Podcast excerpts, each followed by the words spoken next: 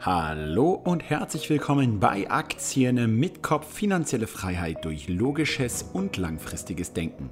Mein Name ist immer noch Kolja Barkun und das ist der Podcast von Privatanlegern für Privatanleger. Heute im Podcast zu Gast Ehrenmitglied Jonathan Neuscheler und wir sprechen heute ein bisschen auch wieder über eine einzelne Aktie, nämlich Starbucks. Aber wir sprechen auch noch über eine interessante kleine Studie, die die Consorsbank gemacht hat zu Depotkunden und welche zehn Aktien am häufigsten im Depot von deutschen Kunden sind. Und wir sprechen dann als Vergleich von diesen zehn Aktien auch über den Qualitätsscore, den Jonathan selbst erfunden hat, um eben Aktien zu bewerten und warum er der Überzeugung ist, dass eben die zehn häufigsten Aktien, die in den Depots der Deutschen liegen, nicht zu den Aktien gehören, die das beste Rendite-Risiko-Verhältnis haben. Bevor es losgeht, ein kurzer Werbeblock. Und zwar immer dann, wenn Jonathan auch hier im Podcast ist, mache ich sehr, sehr, sehr herzlich gerne für sein Startup alle Aktien Werbung. Alle Aktien Premium ist dabei eine Online-Plattform, auf der es hochqualitative und optisch ansprechende Aktienanalysen gibt, die man sich auch als Download im Podcast runterladen kann, um sie unterwegs zu konsumieren. Und ihr könnt, wenn ihr auf alleaktien.de slash Kolja geht, dann einen ganzen Monat lang kostenlos alle Premium-Analysen durchchecken und für eure eigene Aktienbewertungen integrieren. Ihr könnt euch alles downloaden und nur wenn ihr dann zufrieden seid und weitermachen wollt, werdet ihr dafür monatlich auch Geld bezahlen. Und ganz interessant ist es vielleicht jetzt, weil Jonathan gestern eine Starbucks-Analyse hochgeladen hat und auch den inneren Wert und so weiter von Starbucks errechnet hat. Und ich werde heute aber im Podcast mal darlegen, warum ich Starbucks leider verkaufen werde. Aber springen wir jetzt direkt in die Episode rein. Wie gesagt, auf alleaktien.de slash Kolja kannst du dich gerne mal anmelden und den kostenlosen Testmonat mitnutzen, um auch bei Starbucks besser informiert zu sein und natürlich noch bei vielen anderen Aktien. Und wir fangen jetzt direkt mit dem Gespräch. Ja, dann hallo und herzlich willkommen bei Aktien mit Kopf im Podcast, lieber Jonathan. Ich hoffe, es geht dir gut. Du warst gerade noch trainieren. Genau, so schaut's aus. Mir geht's super und ich hoffe, dir geht's auch gut in Mallorca. Bei dir ist es ja schon wieder schön sonnig. Wir haben hier jetzt nochmal die letzten zwei Regenfronten und dann soll es hier, glaube ich, auch äh, schöner werden, sommerlicher werden. Und dann lockt mich natürlich auch schon wieder der Starbucks mit äh, dem Eistee. Und ja, jetzt hat auch bei mir ganz in der Gegend äh, niegelnagelneuen Starbucks aufgemacht am Freitag. Habe ich gleich mal vorbeigeschaut, wie voll es denn da auch war ähm, ob der Trend noch intakt ist. Und ich kann nur bestätigen, bei dem Unternehmen läuft es besser als je zuvor. Wenngleich äh, dieser Besuch in, in der Outlet City Metzing natürlich auch nicht repräsentativ ist für ein Unternehmen mit mittlerweile 30.000 Läden. Heute wollten okay. wir ja über, über drei Dinge sprechen. Zum einen ein bisschen über den mhm den typischen Privatanleger, den es natürlich an sich nicht gibt, aber es gibt jetzt eine super spannende neue Auswertung, welche zehn Aktien äh, am häufigsten in den Privatanlegerdepots der Consorsbank vertreten sind. Die können wir uns mal anschauen und analysieren, ob die zehn häufigsten Aktien eigentlich gut äh, eine gute Wahl sind. Und dann können wir heute darüber sprechen, worauf Buffett achtet, wenn er Aktien kauft in sein Portfolio. Und im Anschluss noch ein bisschen über den alle Aktien Qualitätsscore sprechen. Und dann würde ich sagen, können wir ja auch direkt starten mit dem ersten Punkt. Hast du die Statistik bei dir auch offen, Kolja? Ja. Ja, also ich habe sie auf jeden Fall geöffnet und das ist eine echt eine interessante Auswertung, ähm, weil Starbucks ist da zum Beispiel nicht dabei. ähm, und man sieht halt hier, also wenn man so die ersten nicht nur zehn Unternehmen sich anschaut, sondern die ersten 30 Unternehmen, die ja da auch äh, analysiert wurden, dann sieht man halt, dass äh, ja schon ein ziemlich krasser Home Bias besteht, ja. Ja, Also wir, wir können ja mal ganz kurz in aller Schnelle sagen, welche zehn Unternehmen die beliebtesten sind. Genau. Ähm, Nummer eins, Deutsche Telekom AG, verwundert glaube ich kaum, war mal die Volksaktie, liegt noch in vielen Depots seitdem. Dann auf der zwei, Daimler AG, schon wieder ein DAX-Wert, schon wieder ein großes Unternehmen.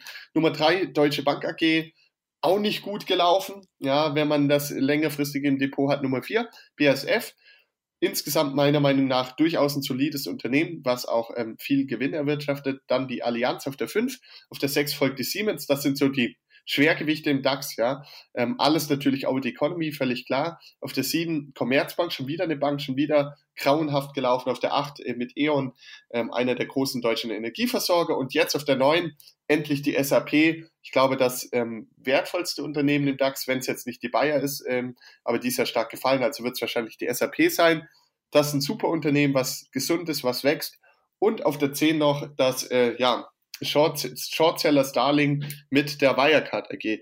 Ähm, das sind jetzt alle, alle zehn die beliebtesten Aktien, sprich, die sind am häufigsten in den Privatanlegerdepots der, der Consorsbank vertreten. Und das ist halt insofern für mich interessant zu sehen, als dass sich hier halt bestätigt, dass der, der typische Privatanleger, was jetzt nicht auf jeden Einzelnen zutrifft, eben diesen extremen Home-Bias hat. Er kauft nur, was im eigenen Land notiert ist und er kauft auch die größten Unternehmen und er kauft vor allen Dingen, und das finde ich ein bisschen schade, Unternehmen, die ähm, derzeit sehr tief stehen, wenn man nur den Kurs anschaut. Ja, also zum Beispiel Daimler, Deutsche Bank, Commerzbank und so weiter und so fort, E.ON, das sind, und auch Deutsche Telekom, das sind ja alles Unternehmen, die teilweise 50 Prozent, 75 Prozent oder sogar 90 Prozent unter dem Höchstkurs notieren.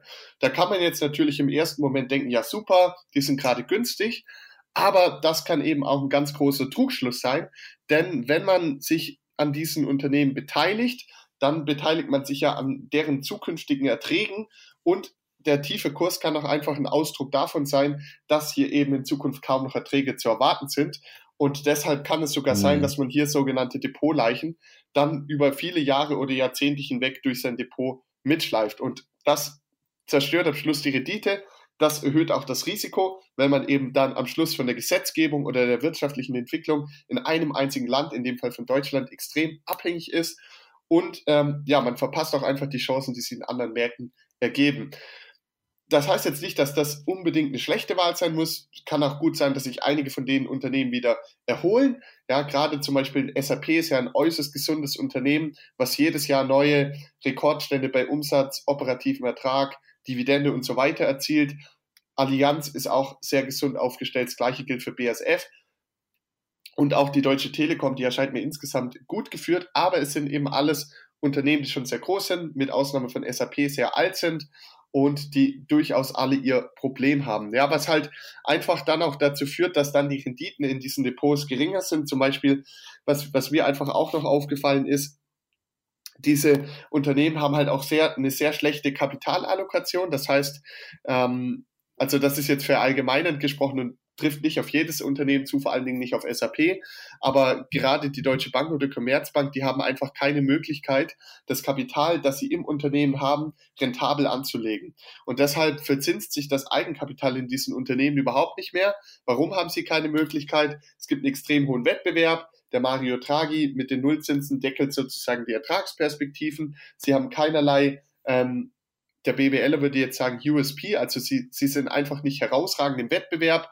Jede Dienstleistung, die die Commerzbank anbietet, kann ich auch bei einer anderen Bank bekommen. Sie sind im harten Preiskampf und das alles in Summe führt einfach dazu, jetzt mal auf diese beiden Bankunternehmen, die an den Top, sind, äh, Top 10 sind, bezogen, dass am Schluss diese Unternehmen, ich spreche jetzt nicht von der Aktie, sondern von den Unternehmen, dass diese einfach keine Renditen auf, das, auf ihr Kapital erwirtschaften können und wenn man nichts verdient, kann man auch nichts ausschütten und so weiter und so fort. Und deshalb ist es einfach ja, ein, ein, ein Unternehmen, was oder die beiden Unternehmen haben einfach sehr schlechte Zukunftsperspektiven. Ihnen fehlt Eigenkapital. Sie sind im internationalen Vergleich relativ unbedeutend. Sie sind dazu noch zyklisch, hängen also von der Konjunktur ab und so weiter und so fort. Und das ist halt einfach eine, eine Lage, die langfristig dann sehr gefährlich sein kann. Wenn wir jetzt mal das Ganze vergleichen mit ähm, dem Warren Buffett und Berkshire Hathaway, wo, wo du ja mit mir schon zweimal auch die Hauptversammlung besucht hast, mhm. kann man mit Sicherheit ganz viele Dinge kritisieren, dass er älter wird, von Technologie nicht so viel versteht, dass er auch schon Fehler gemacht hat, völlig klar, wie wir alle. Aber man muss dem guten ähm, Buffett eine Sache auch zugute halten und das ist, dass unter all seinen Akquisitionen und Käufen fast keine daneben gegangen ist. Und das ist diese hohe Trefferquote. Wenn er 100 Mal auf eine Zielscheibe schießt, trifft er 95 bis 99 Mal. Und das gelingt so fast keinem anderen Investor. Und das jetzt doch die Frage, warum hat der durchschnittliche Privatanleger, ja, was sicherlich auf ganz viele Zuhörer von diesem Podcast nicht zutrifft, aber warum hat der durchschnittliche Privatanleger Deutschland praktisch all diese Fehler wie Home Bias, Unternehmen, die immer weiter absinken und so weiter im Depot? Und Buffett hat von, von 100 Schüssen 95 bis 99 Treffer. Was ist der Unterschied zwischen diesen beiden? Äh, und wenn ich dann halt mir die offiziellen Akquisitionskriterien anschaue, die er ja jährlich in seinem äh, Geschäftsbericht veröffentlicht, dann fällt mir eben, fallen mir eben ein paar Punkte auf. Und die möchte ich jetzt mitgeben, mhm. damit ähm, ja, du ja. als Zuhörer einfach auch ein bisschen davon was lernen kannst. Also das erste, er achtet darauf, dass er nur große Unternehmen kauft. Okay, das ist jetzt mal irrelevant. Er hat halt viel Kapital, das muss er verteilen. Das zweite, jetzt wird spannend. Da sagt er demonstrated consistent earning power. Das heißt, ihm geht es nicht um zukünftige Projektionen oder um irgendeinen Turnaround, sondern er will bei seinen Akquisitionen sehen, dass sie seit Jahren bewiesen haben, dass sie Geld verdienen können, egal wie die Wirtschaftslage ist, egal wie das Wirtschaftswachstum ist, egal wie, ne, du kennst ja die ganzen Ausreden, in der Modebranche ist es immer das Wetter, in, in der anderen Branche ist es die Konjunktur ja. und so weiter und so fort. Er sagt einfach, ich will, dass die Unternehmen ihr Geld verdienen, egal was da draußen los ist. Und das ist einfach schon mal ein super wichtiger Punkt, den man sich bei all seinen Investitionen vor die Augen führen sollte und prüfen sollte. Und ich glaube, dann kann man zu einem erfolgreicheren Aktionär werden. Der nächste Punkt, den er definiert hat, ist eben, dass diese Geschäfte hohe Renditen auf, auf das Eigenkapital ähm, erzielen und das ist eben die, die quantitative Aussage von dem Burggraben. Also ein Unternehmen kann nur dann eine Menge Geld verdienen und Geld schaufeln, wenn es irgendwas besser macht als die Konkurrenz. Und das ist dann eben wieder dieser Burggraben. Und deshalb kann es auf die Herstellungskosten noch einen fetten Preis, Gewinn draufschlagen und dieser Gewinn bleibt dann für die Aktionäre übrig. Also hohe Ertragskraft, hohe Rendite auf das eingesetzte Kapital, dann die nächsten Kriterien, der Management muss vorhanden sein, klar, das möchte er nicht selber machen und das Business muss für ihn verständlich sein, sonst kauft es nicht. Das ist auch wichtig, nur dann zuschlagen, wenn man es auch wirklich versteht. Wenn man jetzt diese Kriterien einfach mal sich vor die Augen führt, das habe ich zusammen mit dem Michael Jakob für alle Aktien getan und versucht, aus diesem Kriterienkatalog, wie auch aus seinem restlichen Geschäftsbericht, einfach eine Checkliste zu erstellen, die komplett objektiv ist. Mhm. Dann kommt man eben bei dem alle Aktien Qualitätsscore raus. Das haben, haben wir beide versucht und haben das dann im Anschluss auch getestet, ob diese Aktien mit einem besonders hohen Punktestand auch im, Nach im Nachhinein eine besonders hohe Rendite erbracht hätten. Und ja, dann würde ich sagen, äh, hast du noch irgendwelche Fragen zu den Akquisitionskriterien oder Bemerkungen von Buffett? Ja, also ich würde auch sagen, dass also gerade gerade dieser Aspekt von diesen großen Unternehmen, den du am Anfang genannt hast, der ist, liegt, ist natürlich äh, ja, dessen geschuldet, dass er halt ein bisschen mehr Geld zu investieren hat ja. als jetzt ein normaler Privatanleger.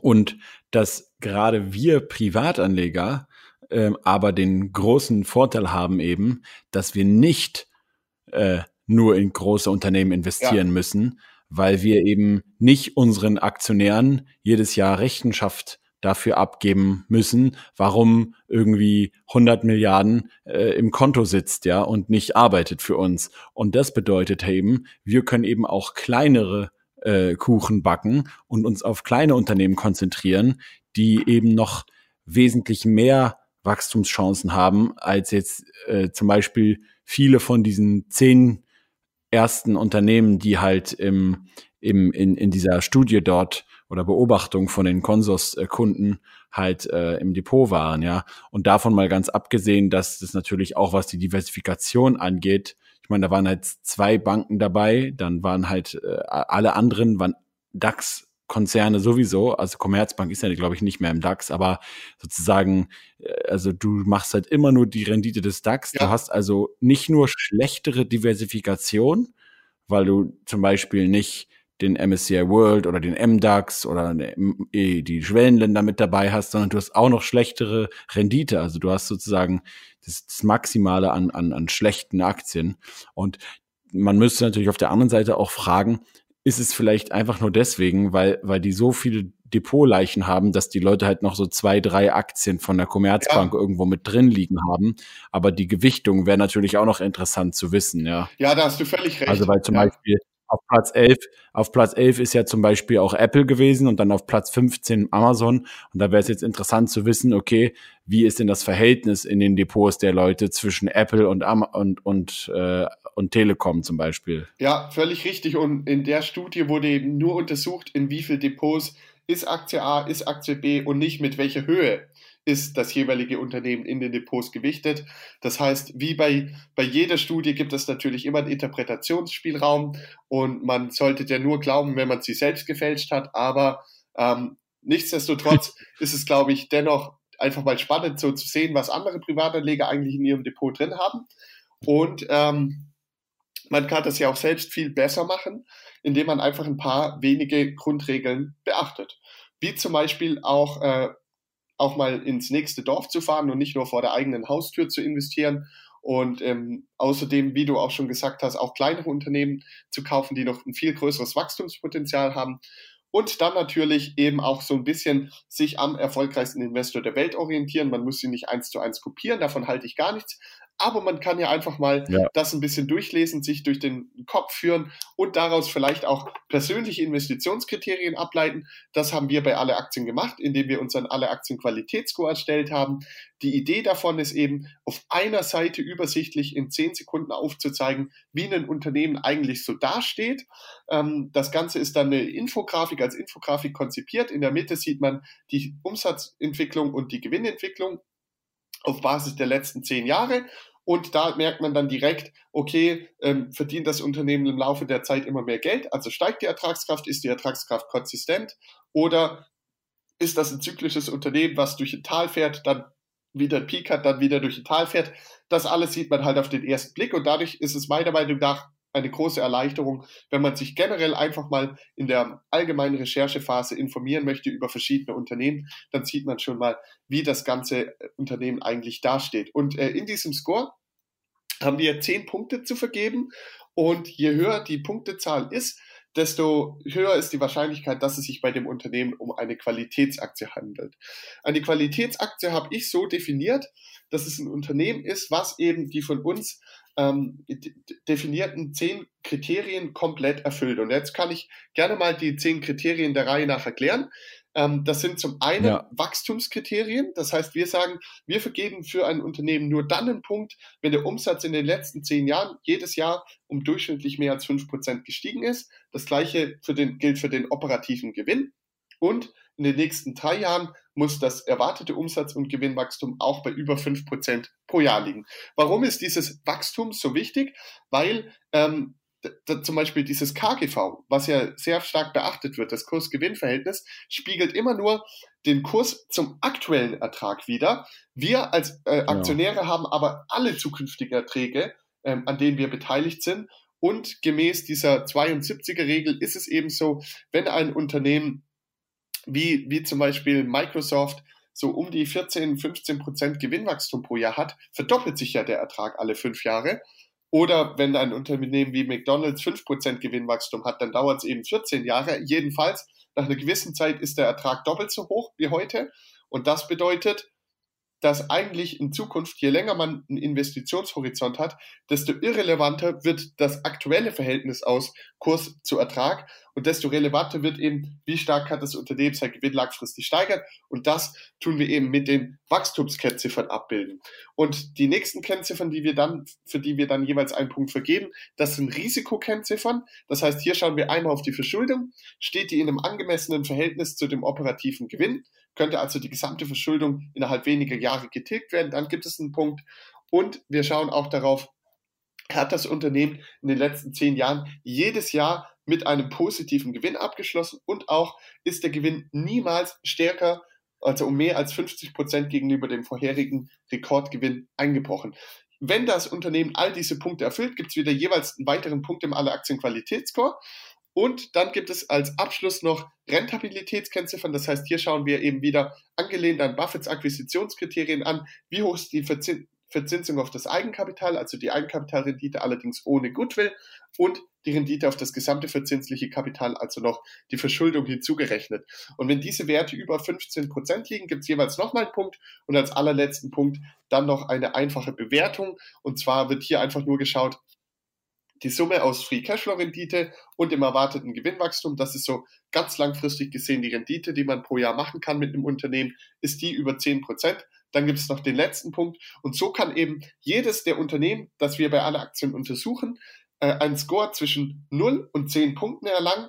Und je höher der Score ist, desto wahrscheinlicher ist es eben, dass dieses Unternehmen ein Qualitätsunternehmen ist. Und da wir das rein quantitativ definiert haben im Alle Aktienqualitätsscore, also nur auf Basis von objektiven Kennzahlen, keine subjektiven Eindrücke, dadurch waren wir eben auch in der Lage, mal zu testen, ob ein solches System dann auch tatsächlich eine Überrendite gegenüber dem allgemeinen Index erbracht hat in der Vergangenheit oder nicht. Jetzt ist natürlich völlig klar, wenn man sich so einen, so einen, sogenannten Backtest macht und die vergangene Entwicklung von so einem System anschaut, dann schaut man eben nur die vergangene Entwicklung an. Das heißt also nicht, dass es auch in Zukunft so kommen muss, ähm, aber es ist eben dennoch ein guter Indikator, wenn es wenigstens in der Vergangenheit schon mal zu einer Überrendite geführt hätte. Ja, dann ist zwar nicht garantiert, dass es in Zukunft so kommen wird, aber eine gewisse Wahrscheinlichkeit gibt es dann eben schon. Und ich habe also konkret untersucht, alle Unternehmen aus der DAX-Familie, DAX, MDAX, SDAX, TechSDAX, die mehr als neun Punkte von diesen zehn Punkten erfüllt haben, die gleichgewichtet in den mhm. Korb gekauft. Wie hoch war die jährliche Rendite? Also bei der Benchmark war die Rendite bei 6% pro Jahr. Und wenn man jetzt sagt, alle Unternehmen, die neun oder mehr Punkte haben, die haben dann schon 12 Prozent Rendite pro Jahr eingebracht, also sechs Prozentpunkte mehr pro Jahr. Und wenn man sogar immer nur die zehn Unternehmen mit dem höchsten Score angeschaut hat, die haben sogar 16 Prozent Rendite pro Jahr eingebracht seit 2005 während die Benchmark eben 6% pro Jahr eingebracht hat. Das heißt, das war jetzt eine enorme Überrendite. Und dann habe ich noch den Gegentest gemacht, nämlich die Flop 10 Unternehmen, also die 10 Unternehmen mit dem niedrigsten alle Aktienqualitätsscore. Und die haben dann eine jährliche Rendite von minus 4% pro Jahr eingebracht. Das heißt, auch das, auch dieser Negativtest hat sozusagen positiv, äh, ein positives Ergebnis gebracht und die These bestätigt, dass eben äh, Qualitätsaktien langfristig zu einer höheren Rendite führen. Das ist jetzt natürlich ähm, gerade in diesem Podcast alles ziemlich oberflächlich, aber ich möchte dich auch nicht, also dich als Zuhörer nicht mit zu vielen Kennzahlen hier vollfrachten und aufladen, ähm, sondern dir einfach sozusagen die, die Grundüberlegung mitteilen. Und meine Message, die ich eigentlich in diesem Podcast vor allen Dingen an dich senden möchte, ist die, der Punkt, dass du vor dem Kauf deiner Aktien dir mal überlegen könntest, ähm, ob es für dich eigentlich relevante Kriterien gibt, die deine Unternehmen erfüllen, damit sie dein Geld verdient haben. Das ist einfach nur mal so eine Überlegung. Du musst die natürlich nicht umsetzen, ja. die Überlegung ähm, als ja. Zuhörer, aber du kannst dir überlegen, sind dir ein paar Punkte wichtig? Mir persönlich hilft das enorm, einfach bei der Vorfilterung, weil es gibt ja so viele Unternehmen, in die man theoretisch investieren könnte, aber dann bei der Frage, ja, welches Unternehmen hat jetzt eigentlich mein Geld verdient? Da habe ich mir eben ein paar Vorfilter gesetzt und wenn da insgesamt rauskommt, ja, das Unternehmen wächst, ist gering verschuldet, hat immer Geld verdient, sozusagen diese Buffett-Kriterien, weil es eben einen hohen Wert im Alle-Aktien-Qualitätsscore hat. Dann gehe ich weiter in die qualitative Analyse und das ist eben meine Strategie äh, und äh, an der wollte ich dich jetzt einfach mal in dem Podcast teilhaben lassen. Ja, jetzt wäre es auch noch interessant äh, zu schauen, wie denn die zehn Unternehmen aus, aus dem DAX äh, da abschneiden in dem Score. Ja? Hast du das zufällig auch gemacht mal oder? Ja, also ich kann dir natürlich sagen, welche Unternehmen ähm, aktuell den höchsten Punktestand haben aus Deutschland. Ähm, ich müsste jetzt nachschauen, welche, wo die jeweiligen Unternehmen stehen, aber ich kann dir schon mal sagen, wenn ich schnell nochmal auf die Statistik blättere, ähm, Daimler steht sehr schlecht da. Ähm, die Deutsche Bank und Commerzbank können wir gar nicht untersuchen, weil das eine Bank ist, also die haben wir rausgenommen. Aber ähm, ja, Allianz haben wir auch rausgenommen und E.ON steht sehr schlecht da natürlich, weil der operative Ertrag in den letzten Jahren immer weiter gefallen ist. Aber was wir auch sagen können, SAP sticht auf jeden Fall heraus. SAP erreicht nämlich alle zehn Punkte. Alle Qualitätseigenschaften, die wir definiert haben, erreicht das Unternehmen und überspringt jede Hürde. Und es ist auch ein Unternehmen, was in den vergangenen Jahren den Aktionären schon eine Menge Wert eingebracht hat. Ja, das heißt, die besten Unternehmen aus dem DAX, die kann ich dir sagen, ist einmal SAP, und dann ist es Fresenius, das Unternehmen erreicht auch alle zehn Punkte. Und übrigens auch noch ein Unternehmen, das zehn Punkte erreicht, ist die Rational AG und die Bächle AG auch. Okay, aber so die, so die, so Daimler und so, die erreichen dann irgendwie eher so drei, ja, vier, genau. fünf Punkte, oder? Genau. Okay. Also gerade bei Daimler oder Autowerten gibt es natürlich mehrere Probleme, weshalb die halt da massiv Punkte verlieren. Zum einen hat Daimler zum Beispiel 2009 über 2 Milliarden Euro verbrannt, also war richtig fett im Verlust drin und hat jeden Tag Geld verbrannt. Das sorgt natürlich dafür, dass so Kriterien wie ähm, Gewinnkontinuität, Drawdown und so weiter schon mal komplett gerissen werden. Dann hat halt Daimler weiterhin das Problem, dass sie kaum Gewinnwachstum haben. Also sie sind zwar insgesamt sehr profitabel aktuell, aber sie haben schon ähnlich viel Gewinn vor 10 Jahren und vor 15 Jahren erzielt, wie sie heute erzielen. Das heißt, es fehlt auch noch das Wachstum, plus es fehlt die Kontinuität, plus sie haben da wegen ihrem Leasinggeschäft eben eine Menge Verschuldung. Und wenn man das alles zusammenrechnet, gibt es halt am Schluss kaum Punkte. Und das ist halt dann aber auch eine Erkenntnis. Das heißt jetzt nicht, dass Daimler unbedingt ein schlechtes Investment sein muss. Das heißt halt in dem Fall, dass man sich bewusst sein muss, wenn man in Daimler investiert, dann wird es in konjunkturell schwierigen Zeiten auch so sein, dass das Unternehmen eben mit einem sehr geringen Ertrag nur wirtschaften kann oder sogar einen Verlust schreibt. Und dann wird eben die Aktie möglicherweise sehr günstig sein, wie sie es auch schon 2009 war. Aber dann kann man auch mal einsteigen in so ein Unternehmen. Aber man muss sich halt einfach bewusst sein, mit diesem Unternehmen kann man jetzt nicht jedes Jahr mit einem steigenden Dividende und steigenden Gewinn rechnen. Wie wir ja auch jetzt gesehen haben, wo die Wirtschaft noch gut läuft, kam es ja schon zur Dividendensenkung bei Daimler jetzt in diesem Jahr. Ja, das heißt, das ist jetzt halt ein Unternehmen, was durchaus seinen Charme hat. Das hat eine sehr hohe Dividendenrendite, es hat eine beliebte Marke, die bei ganz vielen Menschen auf der Welt was wert ist äh, und so weiter und so fort. Aber aus Investorensicht hat es eben halt auch erhöhte Risiken und dessen muss man sich einfach bewusst sein. Ja, also ich meine, wenn man sich mal den längerfristigen Chart anguckt, dann ja, wenn du jetzt Daimler vor 30 Jahren gekauft hast oder so, hast du jetzt nicht irgendwie ein sonderlich gutes Ergebnis. Ja, ich glaube, ein Prozent pro Jahr hätte man schon noch verdient. aber die, die, ja. Die, ja, und dann die Dividende halt, ja. aber immerhin eine gute Anleihe wäre es gewesen genau. sozusagen. genau. Aber du hast jetzt sozusagen nicht unbedingt einen, einen Kursgewinn oder hast jetzt nicht eine richtig krasse Rendite irgendwie gemacht, ja. Aber ähm, ja, umso wichtiger finde ich eben, ob man jetzt zum Beispiel den Score von euch benutzt. Es gibt ja noch Piotrowski-Score und, und andere äh, Qualitätsscores und die aber, die auch immer mit solchen Wachstumskennzahlen eben und anderen Kennzahlen arbeiten. Und dass man halt irgendwas nimmt, finde ich schon extrem sinnvoll. Vor allem auch was Verschuldung und so weiter angeht, weil ich stelle auch immer wieder fest, dass da so äh, viele Leute eben auch nicht drauf achten, vor allem, weil das ja auch wiederum eine Sache ist, die zum Beispiel im KGV ja, ja nicht erfasst wird, ja. Ähm, nur im Endeffekt, so wenn ich ein ganz niedriges KGV habe, ja, weil eben äh, der Kurs so stark, so stark gesunken ist, weil die zum Beispiel so überschuldet sind, dann äh, das ist halt immer wieder das Gleiche, ne? Äh, da auf einmal wird halt TUI überall besprochen. Da denke ich mir so, hey, was ist denn jetzt auf einmal an TUI so geil? Und dann sehe ich so, ah, okay, die sind halt im Kurs krass gefallen. Und schon geht's los, dass alle Leute sagen, boah, jetzt kann man jetzt TUI kaufen, ja. Ja, das, das Problem halt an einem Unternehmen wie TUI ist ja auch, dass sie zwar in einer guten Zeit wie jetzt durchaus Geld verdienen, weil ihre Kreuzfahrtschiffe sind ausgebucht, ihre Hotels sind ausgebucht und so weiter und so fort. Aber sie haben halt einfach keinen Wettbewerbsvorteil, keinen Burggraben. Wenn mal wieder die Wirtschaft nicht so gut läuft, die Leute nicht so viel Geld für Urlaub zur Verfügung haben, zum Beispiel weil sie ihren Job verloren haben oder es keine Bonuszahlung gibt oder weil sie nicht so zuversichtlich sind ähm, oder weil es einen Terroranschlag gab und sie keine Lust haben zu verreisen, gibt ja viele mögliche Gründe, dann ähm, bekommen sie das halt voll zu spüren, weil neben TUI gibt es ja auch noch andere Anbieter von Kreuzfahrten, wie zum Beispiel AIDA äh, und Royal Caribbean Cruises und so. Da gibt es ja viele Anbieter. Es gibt auch viele Hotelanbieter. Und dann haben die Kunden halt die glückliche Qual der Wahl. Dann sagen die Anbieter, okay, mein Hotel ist noch nicht voll, also biete ich mal 20% Rabatt. Dann merkt der Nachbar, hey, der bietet 20% Rabatt, ich biete mal 30% Rabatt. Und dann kommen die in einen Preiskampf. Und dieser Preiskampf ist für uns Konsumenten das Beste, was passieren kann aber führt dazu, dass ja. auf Seite der Unternehmen einfach kein Geld verdient wird. Und wenn für die Aktionäre kein Geld verdient wird, kann auch nichts ausgeschüttet werden. Und dann weiß ich nicht, wie ein Unternehmenswert zustande kommt. Jetzt sagen natürlich ähm, alle, alle, die jetzt genau zugehört haben, berechtigterweise, auf TUI trifft das nicht ganz so zu. Also zwar ein bisschen zugespitzt, denn das Unternehmen hat in der Vergangenheit durchaus bewiesen, dass sie Geld verdienen können, auch über den Zyklus hinweg.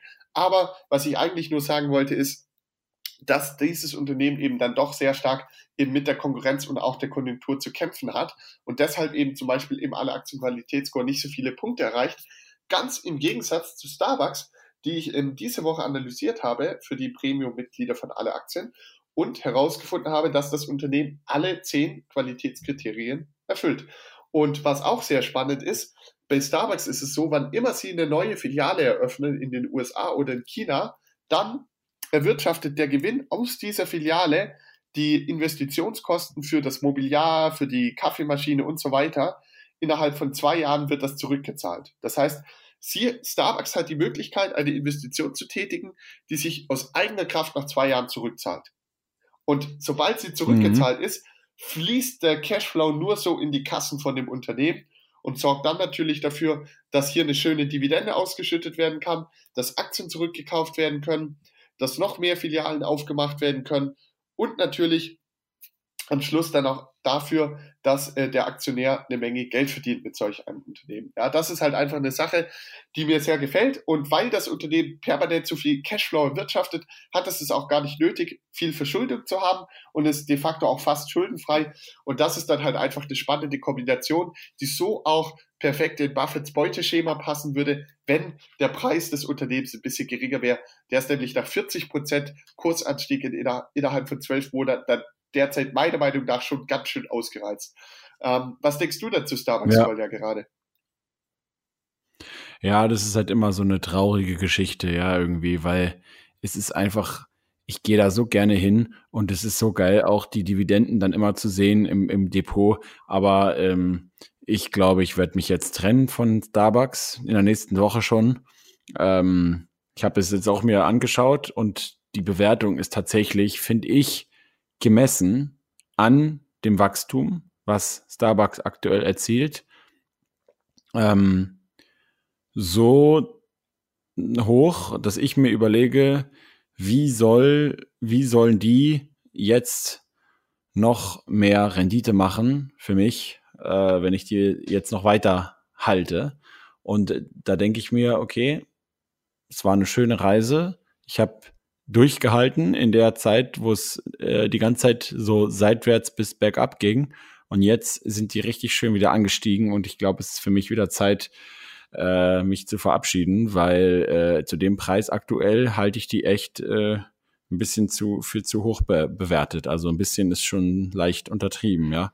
An welche Kennziffer ähm, machst man muss sich ja immer überlegen, so ein, naja, weil man macht sich ja daran, also auf, das, auf den erwarteten Gewinn für, für, fürs Jahr ähm, haben die jetzt, glaube ich, irgendwie so ein KGV von 25 ja. oder irgendwie so, ja. Und äh, auf den operativen Gewinn natürlich nicht ganz so hoch, aber ähm, ich glaube, was war das da, 20, ja. 22 oder so? So, und wenn du dir jetzt halt anguckst, dass es eben das ist eben, ähm, also ich, sag, ich sag dir genau, woran ich das festmache. Und da ist es mir auch immer vollkommen wurscht, was irgendwelche Leute sagen, von wegen so, oh, man kann die einzelnen Unternehmen von unterschiedlichen Branchen und so weiter nicht vergleichen und so, ja. Ähm, naja, das sehe ich irgendwie anders und zwar ganz anders, weil wenn ich mir dann angucke, dass es halt ähm, für ein, für ein niedrigeres ähm, KGV äh, auf den erwarteten Gewinn, ja, ähm, zum Beispiel eine Facebook-Aktie gibt, ja, die äh, einen Rekord nach dem anderen im Endeffekt trotz Krisen und so weiter äh, aufstellen, was das Wachstum angeht, äh, dann denke ich mir irgendwie, hm, da kann ich irgendwie, trotz dessen, dass Facebook schon so viel mehr wert ist, äh, irgendwie noch mehr erwarten in Zukunft. Und genauso bei anderen Aktien. Und deswegen äh, bin ich da, also ich erinnere mich da immer an den Spruch äh, von Horst Lüning ja. damals, den fand ich eigentlich sehr gut, wo er gesagt hat, jede Aktie muss sich, muss sich sozusagen bei mir immer wieder erneut äh, beweisen, ne? verdienen. Ja. Also muss ich immer wieder erneut beweisen bei mir, ja. Und äh, ja, deswegen wird es wahrscheinlich ein Verkauf. Okay, spannend, ja. Das ist, das ist interessant, dass du das so siehst. Ich bin noch nicht ganz so pessimistisch. Ähm, ich sehe deinen Punkt auf jeden Fall. Man muss ja immer betrachten, wo kann das Kapital sich am besten verzinsen, am besten für einen arbeiten. Ähm, aber ich, ich glaube halt einfach, dass es in anderen Branchen auch höhere Risiken gibt, weil Starbucks durchaus schon eine extrem starke Marke ist. Ja. Genau. Und, aber deswegen natürlich völlig ja. legitim auf deiner Seite. Und, und meine persönliche Meinung ist halt durchaus richtig, was jetzt zum Beispiel die Chancenseite angeht. Ja, da ist sozusagen das Wachstum bei Starbucks ist jetzt zwar nicht bei Null, aber durchaus halt im einstelligen Bereich auf Umsatzniveau. Also vielleicht schaffen sie sieben Prozent, vielleicht acht, vielleicht neun. Aber ein Unternehmen wie Facebook oder Alphabet schafft da durchaus mehr, völlig klar. Aber ich denke halt auch, dass ein Unternehmen wie Facebook in Zukunft auch höhere Risiken hat als ein Unternehmen wie Starbucks, das in 78 Ländern der Welt erfolgreich ist und seit Jahrzehnten beweist, dass sie Geld verdienen können. Ähm, Facebook muss das erst noch beweisen. Sie sind erst seit 2004 an der Börse oder gegründet und erst seit 2011 oder so an der Börse. Ja, ähm, genau. Aber klar, gut möglich, dass Facebook das beweist. Und wenn, wenn du der Meinung bist, dann hast du da auf jeden Fall ein besseres Chance-Risiko-Verhältnis. Und das ist ja auch das äh, Spannende, ähm, dass jeder Investor für sich selbst permanent entscheiden kann, wo er sein Kapital am besten investiert sieht. Ja? Genau. Und am Schluss ja. zeigt ihm die Rendite im Laufe der Jahre und Jahrzehnte, ob das eine gute Entscheidung war oder nicht. Aber ähm, da ist ja jeder von uns frei und äh, auf jeden Fall spannend, deine Sichtweise mal so mitzubekommen. Ja, wie viel Rendite hast du jetzt etwa gemacht seit deiner Investition? Durchaus einiges, weil die Aktie ist ja allein in den letzten zwölf Monaten um 40 Prozent gestiegen. Ne? Ja, ähm, ja, das stimmt. Aber so viel habe ich, glaube ich, nicht gemacht, weil ich bin, ich bin ja nicht am absoluten Dip jetzt eingestiegen okay. damals, sondern ich habe jetzt, ich glaube, ich habe jetzt schon so fast drei Jahre oder so, aber wenn ich jetzt mal, wenn ich jetzt mal gucke, ich müsste es mal, ich kann ja in, in mein Konto kurz direkt reinschauen bei DeGiro, da habe ich ja hier die Wertpapiere da. Starbucks habe ich damals, äh, habe ich sogar zweimal gekauft. Und zwar einmal beim Kurs von 51 und einmal bei 47. Und jetzt steht sie bei 70 Dollar. Also hast du, hast du jetzt Euro gekauft? Ja, wahrscheinlich. Oder Dollar damals. Ich habe die, nee, warte, ich muss jetzt kurz, das steht hier dann wiederum. Ist jetzt auch nicht so wichtig, aber im äh, Moment, wo habe ich sie denn? US-Dollar, Starbucks schreibt man immer noch mit S. Ja, habe ich tatsächlich in Dollar gekauft. Ja, also dann hast du mit, mit Dividende wahrscheinlich etwa 40 Prozent verdient. Ist jetzt natürlich nicht die Welt, aber nicht ganz, aber so ist auf jeden Fall ein gutes Ergebnis. Jetzt kann man auf jeden Fall zufrieden mit sein. Ähm, da darf man sich auf jeden Fall nicht beschweren. Sparer müsste dafür 400 Jahre Fall. sparen mit 0,1 Prozent. ja, und also der Punkt ist einfach der, ähm, also äh, das Unternehmen ist nach wie vor einfach toll und geil. Im Gegensatz zu vielen, vielen von diesen Unternehmen, die da in der, in den Top Ten sind, der, der, der, der Home-Bias-Anleger, ähm, hat Starbucks nämlich einen Burggraben. Und das kann so, man, ich sag, man kann sogar sagen, so, der, der die Menge an, an so negativen Kommentaren über, über Starbucks, ähm, äh, in, den, in den Communities, wenn wir das besprechen, zeigt im Endeffekt, wie groß der Burggraben ist, weil das Leute sind, die sich, die nicht fassen können, warum andere Leute so begeistert Geld dafür ausgeben für den Kaffee dort, ja, und die sich halt im Endeffekt nicht über Starbucks aufregen, sondern über die anderen Leute, ja. dass die das halt so cool finden. Ähm, und das zeigt halt eben, Starbucks hat einfach einen Burggraben, weil die können nun mal einfach viel Geld nehmen äh, und die Leute gehen trotzdem hin. Und ähm, das ist einfach ein tolles, geiles Geschäft, aber eben nicht, und das ist halt auch immer diese Trennung, nicht jedes gute ja. Unternehmen ist halt einfach zu jedem Zeitpunkt immer auch eine gute Investition. Genauso ist halt wieder, ich habe ja ähm, vor einiger Zeit auch äh, einen Teil von Netflix schon verkauft, ne?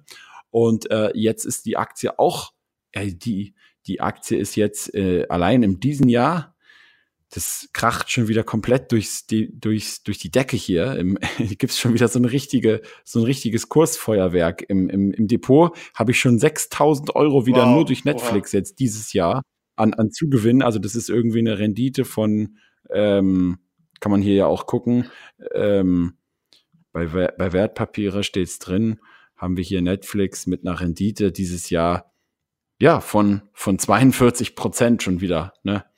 Und da denke ich natürlich auch schon wieder drüber nach. So, okay, vielleicht wieder so einen kleinen Anteil von Netflix wieder zu verkaufen.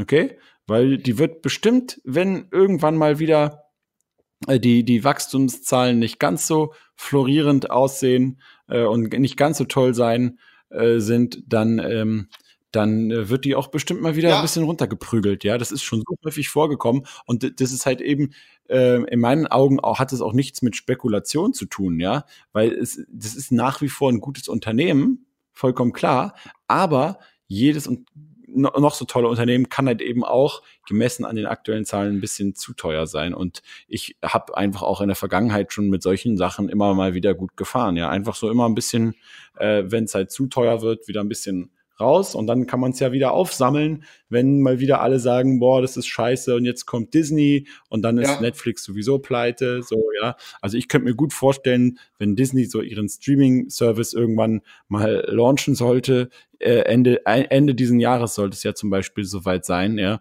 dann könnte ich mir gut vorstellen, sollte das am Anfang zum Beispiel gut aufgenommen werden, dass erstmal Netflix ordentlich sinkt, ja, obwohl, ja. obwohl eigentlich Genau. Und das ist sozusagen ein Punkt, der jetzt aber am, anscheinend, also jetzt sieht es bei Netflix überhaupt nicht so aus, dass sich irgendwelche Anleger Sorgen darüber machen.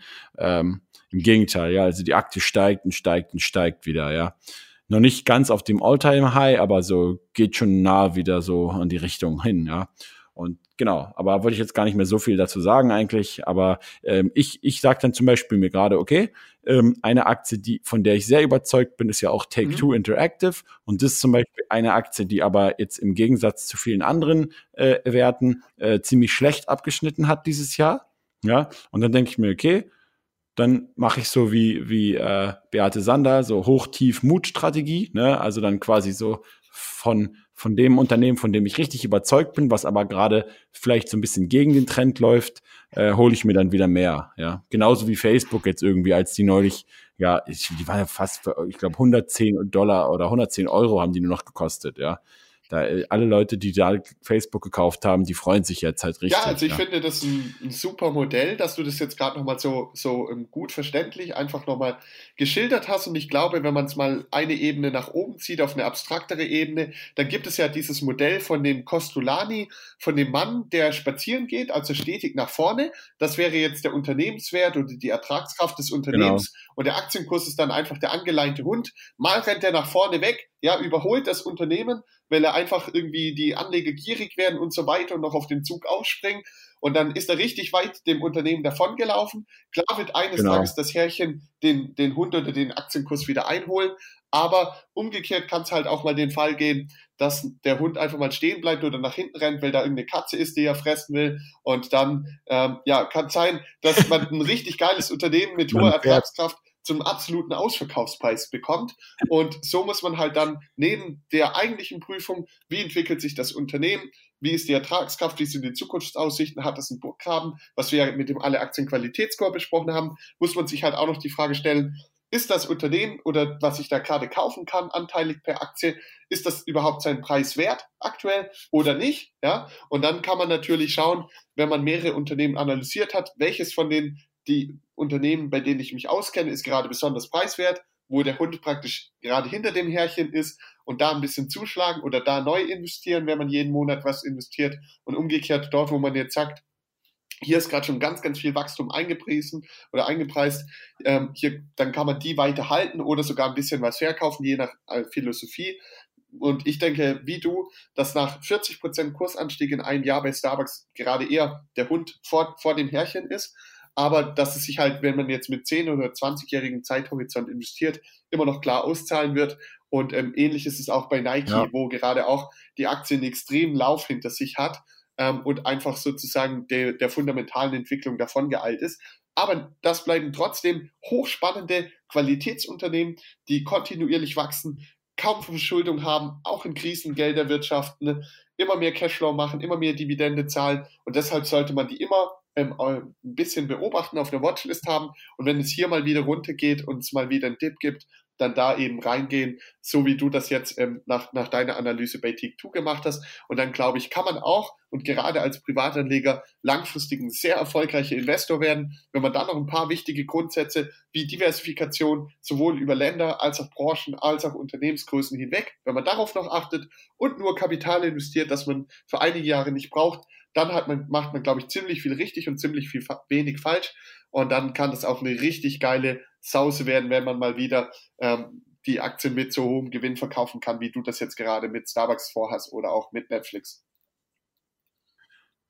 Genau, Jonathan, so machen wir das. Äh, aber da muss jeder, wie gesagt, immer seine eigene Strategie fahren. Also manche werden sicherlich auch ähm, was sagen, das ist mir noch zu aktiv und dann einfach ähm, ja, ich werde mache das ein bisschen passiver, weil ich auch mehr Dividendenstrategie mache. Und wiederum andere, das muss man auch immer dazu sagen oder kann auch immer wieder auch mal falsch gehen mit so, wenn man halt sagt, okay, ähm, ich bin jetzt, jetzt zum Beispiel aus, aus einem Wert ausgestiegen ähm, und dann steigt er aber noch viel höher, ja, als Beispiel. Ne? Das ist halt, bloß dann muss man sich halt immer wieder fragen, so, äh, man muss die Kirche einfach im Dorf lassen und wenn es eine Sache gibt, über die ich mich nicht aufrege, dann nie, rege ich mich nie auf, äh, wenn ich halt nur ein bisschen Rendite gemacht habe und nicht mehr Rendite. Also wenn ich jetzt äh, mit, mit, mit, mit einer Aktie, wo ich im Endeffekt durch die Dividenden alleine mir meinen kompletten Kaffeekonsum finanzieren konnte von Starbucks über zweieinhalb Jahre oder so, ich dann noch ein paar tausend Euro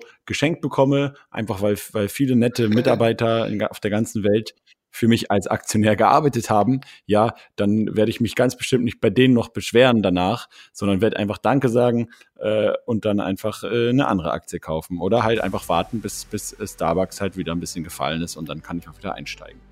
Aber ich danke dir, Jonathan. Ja. Und ähm, dann würde ich sagen, sehen wir uns dann nächstes Mal wieder bei der Aktienanalyse. Und dann wünsche ich dir noch einen schönen Tag. Ciao. Vielen Dank an Jonathan Neuschler von alleraktien.de. Ich bedanke mich auch bei allen Zuhörern und ich hoffe, ihr habt nicht diesen großen Home Bias, dass ihr also nur Aktien aus Deutschland kauft und dann auch noch nur Aktien aus dem DAX. Denkt dran, ihr seid nicht Warren Buffett, ich auch nicht. Wir müssen nicht diese riesigen Kapitalberge allozieren. Wir können auch einfach kleinere Unternehmen in unser Portfolio, Portfolio aufnehmen und natürlich auch ausländische Unternehmen welche Kriterien man dafür verwendet, ob man jetzt den Alle-Aktien-Score nimmt, ob man seinen eigenen Score benutzt, ob man den Piotrowski-Score nimmt, ob man die Canceling-Methode anwendet oder ob man mehr auf qualitative Faktoren setzt, so wie ich das persönlich auch mache, das ist natürlich immer jedem selbst überlassen. Darüber können wir natürlich auch sehr gern auf der Invest dieses Jahr auf der Privatanlegermesse diskutieren und natürlich auch herzlich gern über andere Dinge bei einem Bier oder einem kleinen Energy Drink. Ich freue mich auf jeden Fall schon auf alle, die dann Anfang April in Stuttgart dabei sind. Und ansonsten, ja, hören wir uns dann schon nächste Woche zusammen mit Beate Sander zum Thema chinesische Aktien. Dürfte auch spannend werden. Ich freue mich wie immer auf euch. Bis zur nächsten Woche. Rationale Grüße. Ciao, ciao.